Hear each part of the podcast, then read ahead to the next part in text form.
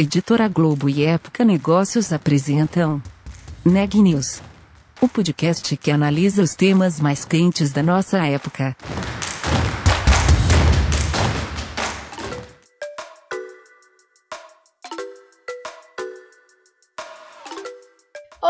Eu sou Ana Carolina Nunes, repórter da Época Negócios. Hoje é terça-feira, 8 de dezembro, e você está ouvindo mais um Neg News, nosso podcast sobre os impactos da pandemia nos mais diferentes negócios. Hoje a Aline Scherer traz a entrevista com o presidente do Conselho de Administração da Porto Seguro, que falou sobre os projetos da companhia durante a pandemia, incluindo o lançamento de um novo produto da empresa, e sobre os planos da Porto Seguro para crescer nos próximos anos. É isso, Aline? Eu entrevistei Bruno Garfinkel, que é presidente do Conselho de Administração da Porto Seguro, uma empresa de capital aberto, mas de controle familiar. Ele, inclusive, é da família fundadora. E ele me contou que desde maio a empresa inovou na forma de fazer filantropia e encontrar talentos. Tudo isso no mesmo projeto. Durante a pandemia ainda foi lançado um produto de saúde popular.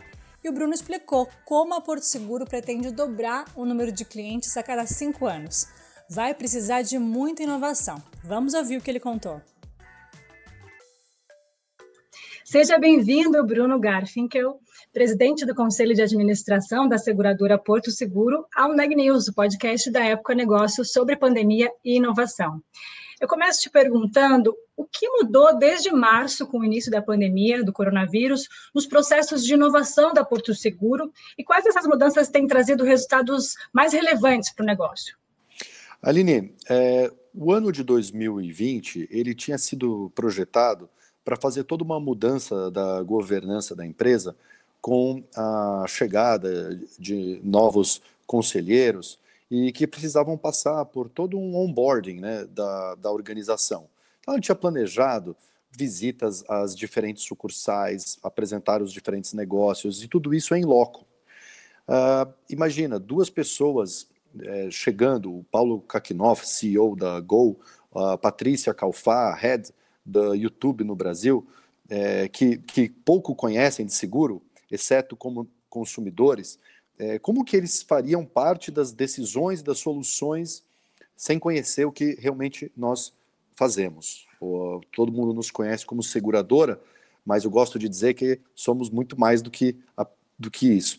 E, e, o ano, então, assim, mudou tudo em março, quando uh, chegou a pandemia, e nós tivemos que adaptar essa apresentação para é, um outro ritmo.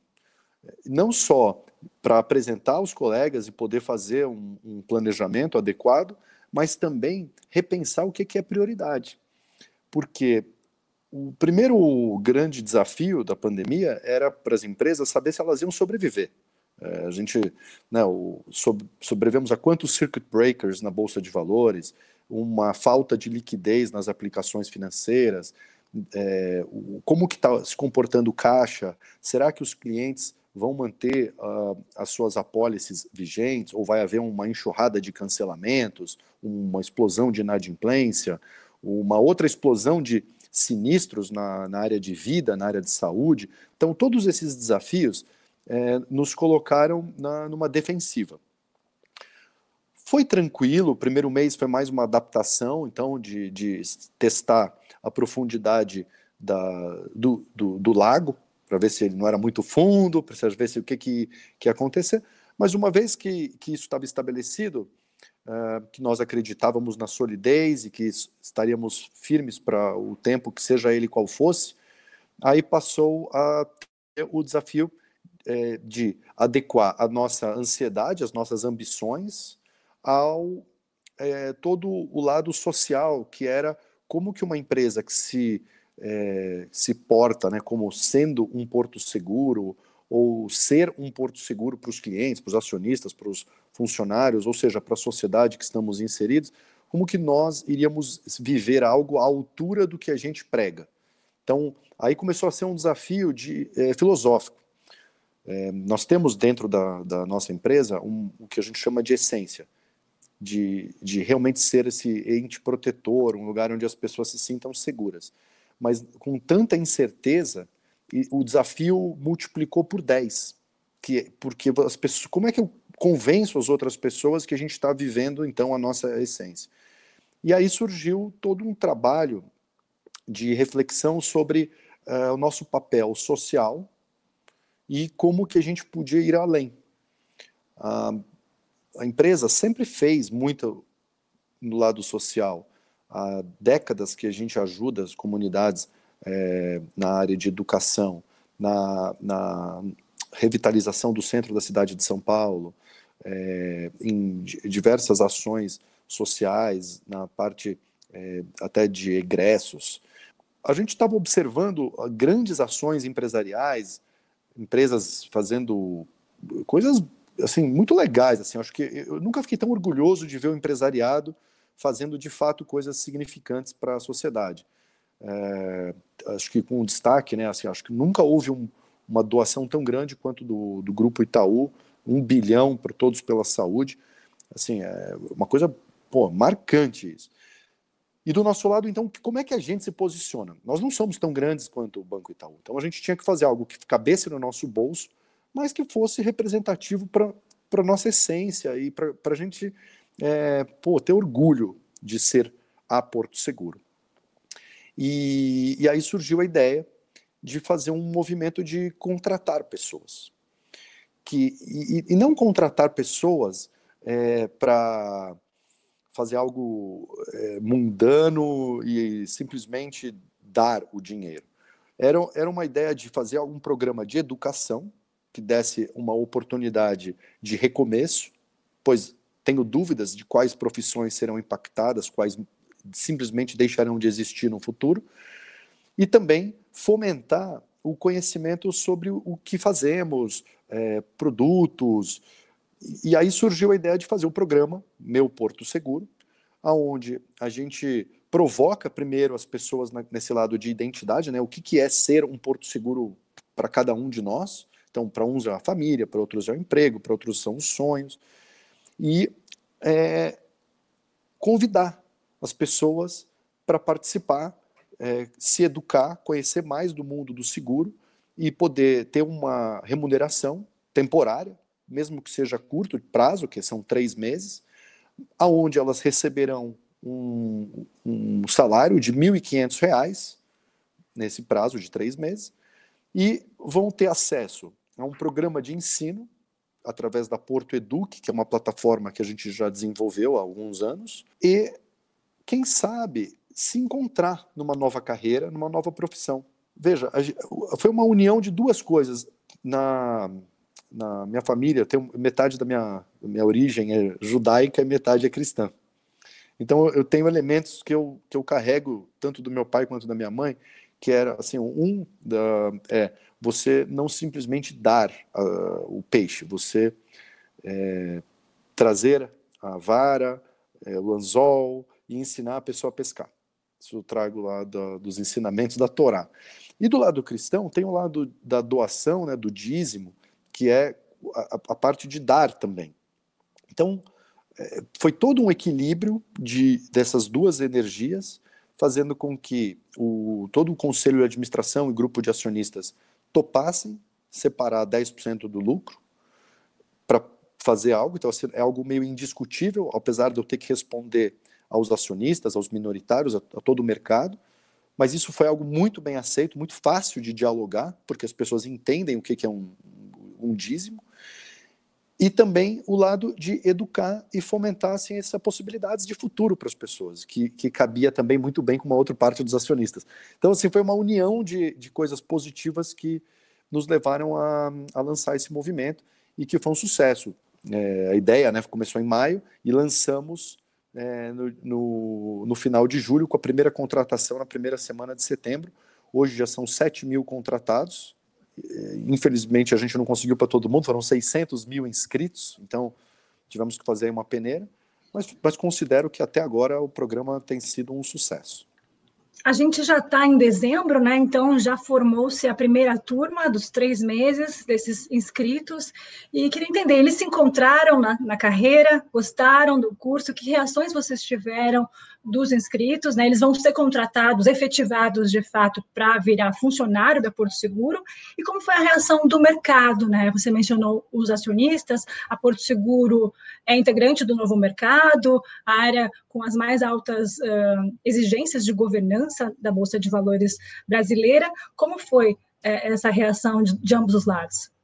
Eu, eu acho que a gente está vivendo hoje um mundo é, favorável para a responsabilidade social e o que eu chamo de capitalismo consciente, aonde as empresas não buscam apenas o lucro, mas tentam encaixar o seu lado social e responsabilidades é, ambientais e governança como um todo. Então, não houve nenhum questionamento por uh, parte dos nossos acionistas. Eu acho que quem investe na Porto Seguro espera que ela haja com essa grandiosidade, com, com esse desprendimento social e que isso traz um efeito positivo no futuro.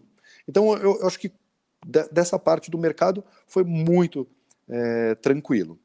Sobre os contratados, que agora já, já, inclusive, já viramos a turma de alguns, foi um aprendizado, tanto para eles quanto para nós, pois uh, nós não tínhamos nunca preparado, nos preparado para entregar algo nessa magnitude. Então, o que tem acontecido é que nós temos feito questionários para aqueles que estão se desligando, se desconectando do grupo.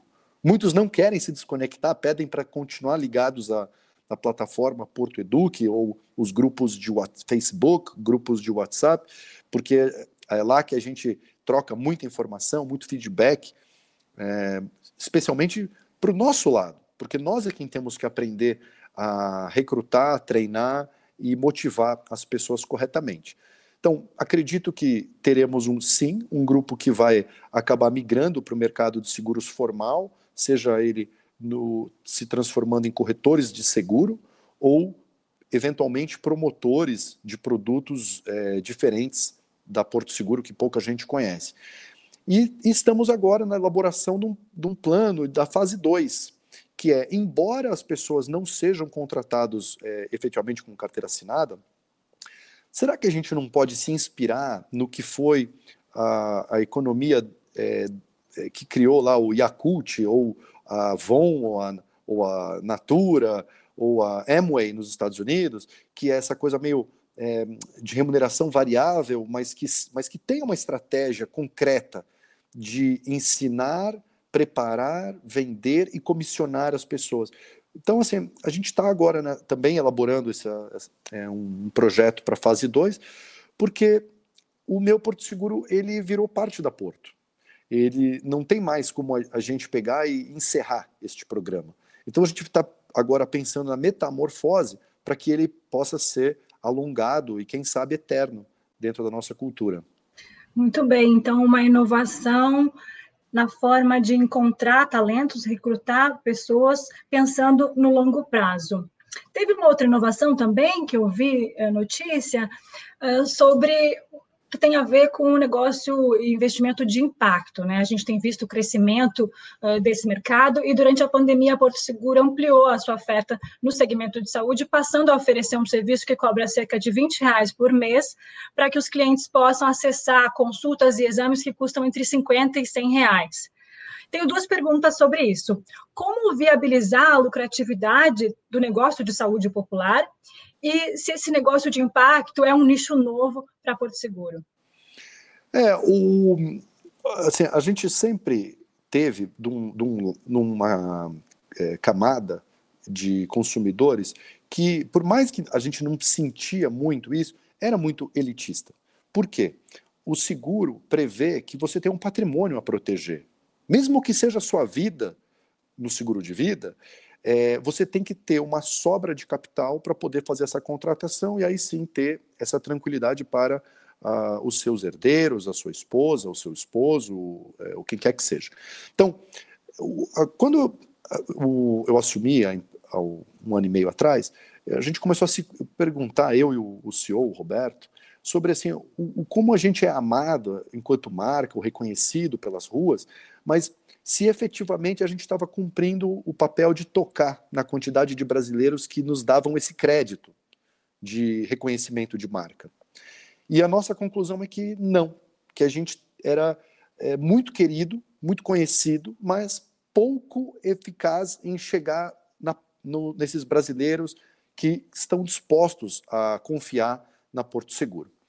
E aí a gente começou a falar assim, olha, mas de tudo que temos na prateleira, quais são assim os mercados que estão mais subpenetrados e que precisam de soluções modernas e, e de e repensar isso? E saúde é, é, é, o mercado que nitidamente assim é mais amplo. É, eu li uma pesquisa recente aonde é, o plano de saúde é a segunda coisa mais importante para o brasileiro. Primeiro é a casa própria, segundo é um plano de saúde é, e, ter, e terceiro é educação. Então, assim, tem, é, mesmo que você mude esses três fatores de, de ângulo, assim, prova que é, são, é, é o grande sonho do brasileiro. E lá no meu Porto Seguro, muita gente nos perguntava: olha, eu vou ser temporário, mas eu tenho acesso ao plano de saúde? E você fala, cara, eu, sim e não, né? Como é que você reage a isso? Então você nitidamente percebe gap de, de oferta, de soluções para o brasileiro. E talvez, né, Aline, o que a maioria das pessoas do Brasil esperam não é o que talvez você espere, o que eu espero. Então, ex existe uma adaptação à oferta de, de serviço ao que de fato atende 80% da, das ansiedades das pessoas. E pensando desta forma, é, e olhando outras empresas do segmento, porque tem muita ins, é, insurtech, health tech surgindo, e, e cada uma até cobrindo um, uma etapa do, do processo de oferta. A gente tentou pegar um pouco do que é, era a ansiedade das pessoas e trazer uma solução que coubesse no bolso. O, a, o princípio do desenvolvimento desses produtos foi, foi o valor a ser cobrado e não o que a gente ia cobrir. Então, assim, vamos primeiro ver quanto que a gente acha que cabe no bolso das pessoas. Agora, o que, que é o máximo que a gente pode achar de cobertura e facilidade que atenda às necessidades dos brasileiros? E aí surgiu o Porto Cuida, que é uma assinatura de serviços de saúde que, na verdade, ele não está trazendo uma cobertura de risco, e sim ele está tabelando o preço ao custo que uma empresa do porte da Porto Seguro consegue consumir esses serviços. Porque não tenha dúvida que eu compro um raio-x mais barato do que uma pessoa física compra. Agora, e se a pessoa física tivesse acesso ao mesmo preço de um raio-x, será que não é, já, já não seria o suficiente para eliminar o risco de ter que pagar uma fortuna numa emergência? Então a gente começa a, a atacar essas ansiedades. Lógico, está longe de ter assim, um produto maduro. É, é um, ainda estamos trabalhando no que eu chamo de MVP, que né, é, é, o minimamente viável que a gente tentou fazer, mas é, eu acho que é, também estamos numa era onde nada fica pronto. Todo dia você checa com o seu cliente se ele está satisfeito, checa a, a jornada de, desse cliente, desde o consumo até o sinistro ou a, a utilização dos serviços, e depois você reproduz é, as soluções tentando melhorar daqui para frente de novo. E isso, esse processo é um, é um ciclo virtuoso que a gente está copiando das empresas de tecnologia. Então, acho que hoje a, a Porto é uma empresa que está muito é, mais adaptada a essa, esse lado de repensar os seus produtos numa velocidade constante do que o que talvez tenha sido as empresas de serviço do, das duas décadas atrás, onde ela desenvolvia um produto, põe na prateleira e pronto, tomara que venda. Não é bem assim mais. Ainda sobre esse produto de saúde popular, o Porto Cuida, como que vai funcionar? Como é que é esse MVP, né, que vocês uh, fizeram? Vocês vão fazer clínicas, estão fazendo clínicas próprias, estão usando um sistema de uma rede que já existe? É, nós estamos trabalhando com várias, é, vários parceiros que já atendiam, é, já eram contratos do Seguro Saúde da Porto. Então, a, nós, a Porto já opera em saúde no lado empresarial. É, temos algo em torno de 300 mil vidas, que no mercado de saúde é pequeno. Então, somos um, um, uma startup nesse universo. É, e o, então, assim, a gente já trabalhava com Einstein, com Fleury, com Laboratório Alta, é, Delboni. Então, assim, já temos basicamente uma rede de atendimento. Então, a gente não, não precisa ter a, a nossa própria rede. A gente acredita que com foco, cada um no seu quadrado, a gente pode ter uma. Desde que todo mundo esteja com o mesmo alinhamento de o que é importante, que no fundo é atender os clientes bem, é, não precisa ter o tijolo, né? Você pode ter contratos que simulem é, claramente a, o bom andamento da carteira. E então assim ele ele trabalha para dar uma normalizada nesse acesso, especialmente em consultas, no caso é, consultas virtuais, porque eu acho que hoje isso acontece muito comigo. Eu uso muito médico, eu ligo para o médico toda hora, para o WhatsApp e tal. Agora, são os meus médicos que confiam em mim e que sabem que depois eu vou pagar eles de outro jeito. Seja que eles me mandam uma fatura, eu pago. Agora, será que todo mundo não gostaria de ter isso? Então, assim, a pandemia também trouxe essa provocação e, e, e, e que talvez tenha mudado a forma que a gente se relaciona com medicina para sempre. Então, acho que esse é um, é um momento muito único de, de rediscutir. Por isso que o MVP, né?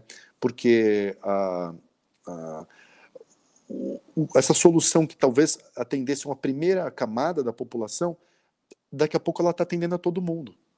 E uma pessoa que tem um filho e é, é, ela não quer levar ele no pronto-socorro, talvez. Ela, se ela puder falar com o médico e tirar suas dúvidas, aquilo já resolve. Então, eu acho que o, a telemedicina ela traz uma economia muito grande, ela ajuda a trazer uma eficiência para um sistema, ela desobstrui os hospitais, que é uma infraestrutura limitada, e permite que a gente combata tanto a pandemia quanto um custo elevado para os planos de saúde daqui para frente. Então, acho que isso, essas coisas vão se equilibrando uh, daqui para o futuro.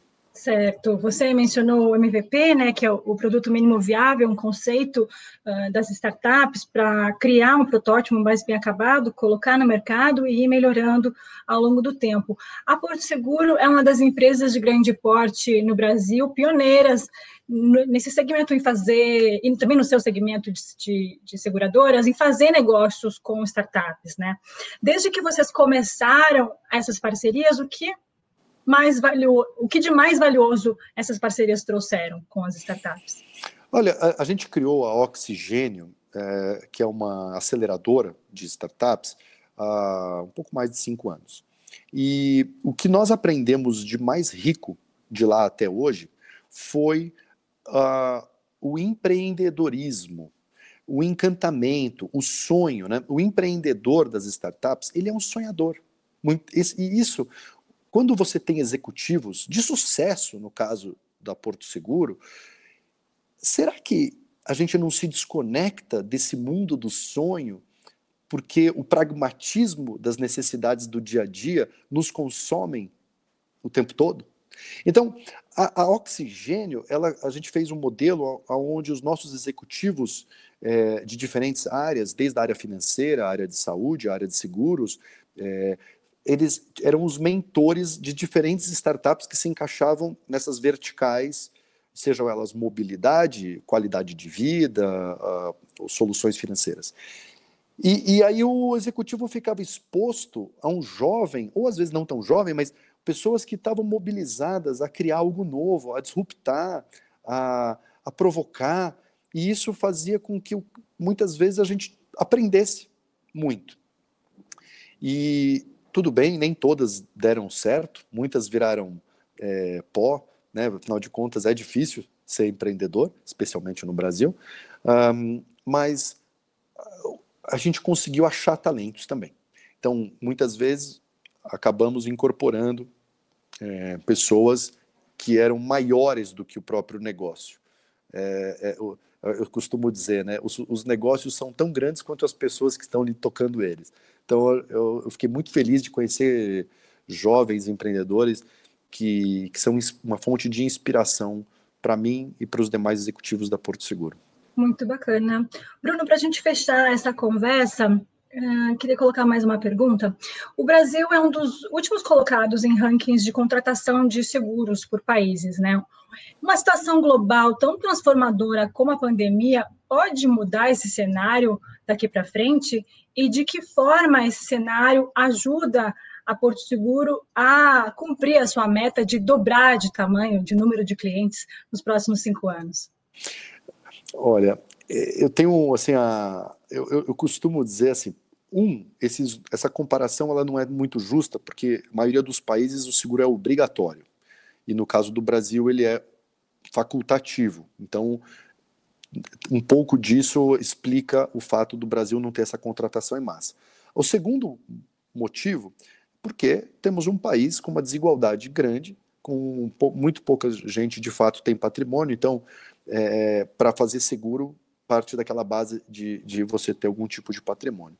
E aí, eu, eu então, assim, com, essas, com esses dois fatores em mente, e o sonho de dobrar a quantidade de clientes da Porto Seguro em cinco anos, é, eu trago a lição de casa e a responsabilidade para o nosso corpo executivo e conselho que vai fazer o planejamento estratégico. Por quê? Porque se nós, empresa, não começarmos a pensar de que temos que desenvolver produtos que atendam às necessidades dessa camada populacional é, que não tem acesso ainda a esses produtos, a gente não vai realizar o sonho. O sonho só é realizável se nós repensarmos o, o nosso negócio. Então, o, eu, eu, eu trato essa desigualdade né, como um desafio. Um desafio de ser cada vez mais um porto seguro aonde nós não somos. E, e acho que eu, o, o, culturalmente, você, lá na, na, organização, a gente já começa a, a ouvir isso pelos corredores. É, essa, essa inspiração vem de, uma, de, um, de um livro do, do Henry Ford, que ele queria fazer um carro que todos os funcionários da Ford pudessem comprar. E é o que eu quero. Quero que todo funcionário da Porto Seguro, e assim, você tem pessoas desde o call center até os prestadores de guincho, os chaveiros que trabalhando nas residências, eu quero que todos tenham produtos Porto Seguro que possam ser consumidos. Agora, será que temos esses produtos na prateleira? Talvez não. Então, o grande desafio agora é a gente repensar é, para achar o Brasil de verdade e não o, o Brasil que é, às vezes é o Brasil que a gente está é, numa bolha e não está vivendo. Então, acho que se a gente conseguir fazer isso, nós vamos estar cumprindo o, o sonho de ser cada vez mais um porto seguro e talvez realizar também a ambição de dobrar a quantidade de clientes. Quer dizer, para dobrar a quantidade de clientes nos próximos cinco anos, precisa também diversificar o perfil do público e, claro, o perfil de produtos que a Porto Seguro está oferecendo. Bruno Garfinkel, muito obrigada por sua participação no Neg News, podcast da Época Negócios, e até uma próxima oportunidade. Notícias do dia.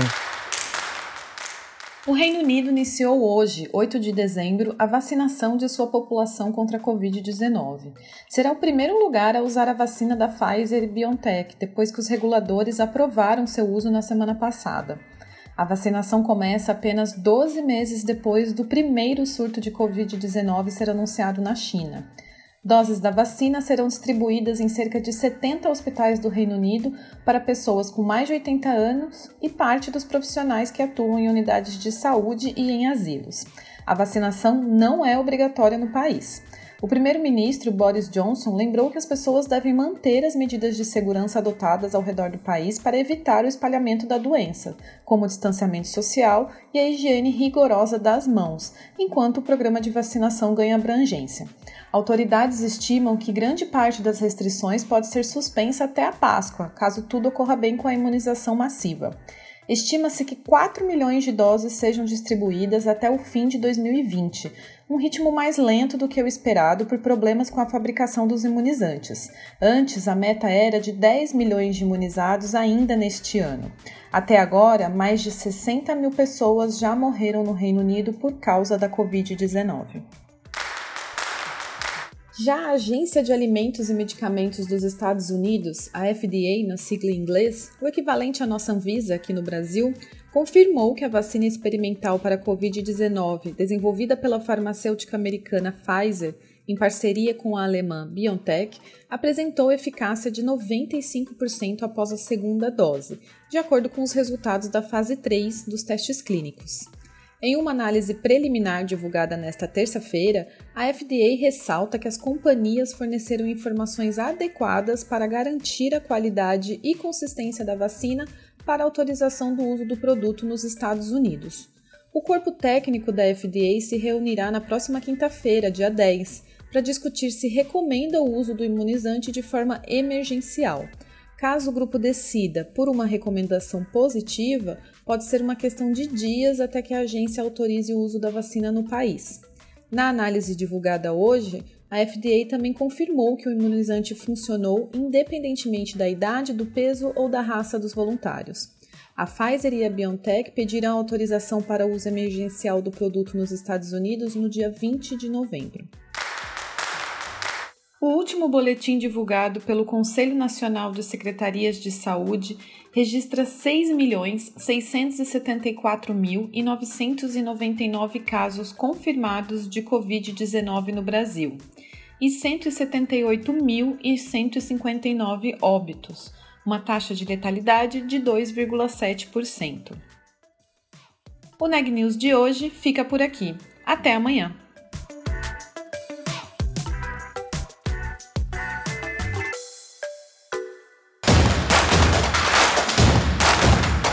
Esse podcast é um oferecimento de Época Negócios. Inspiração para inovar. Não deixe de conferir nossos outros podcasts. Presidente Entrevista Presidente. The Office. E os negócios da nossa época. Ouça, acompanhe, compartilhe. Vamos fazer deste podcast o nosso ponto de encontro.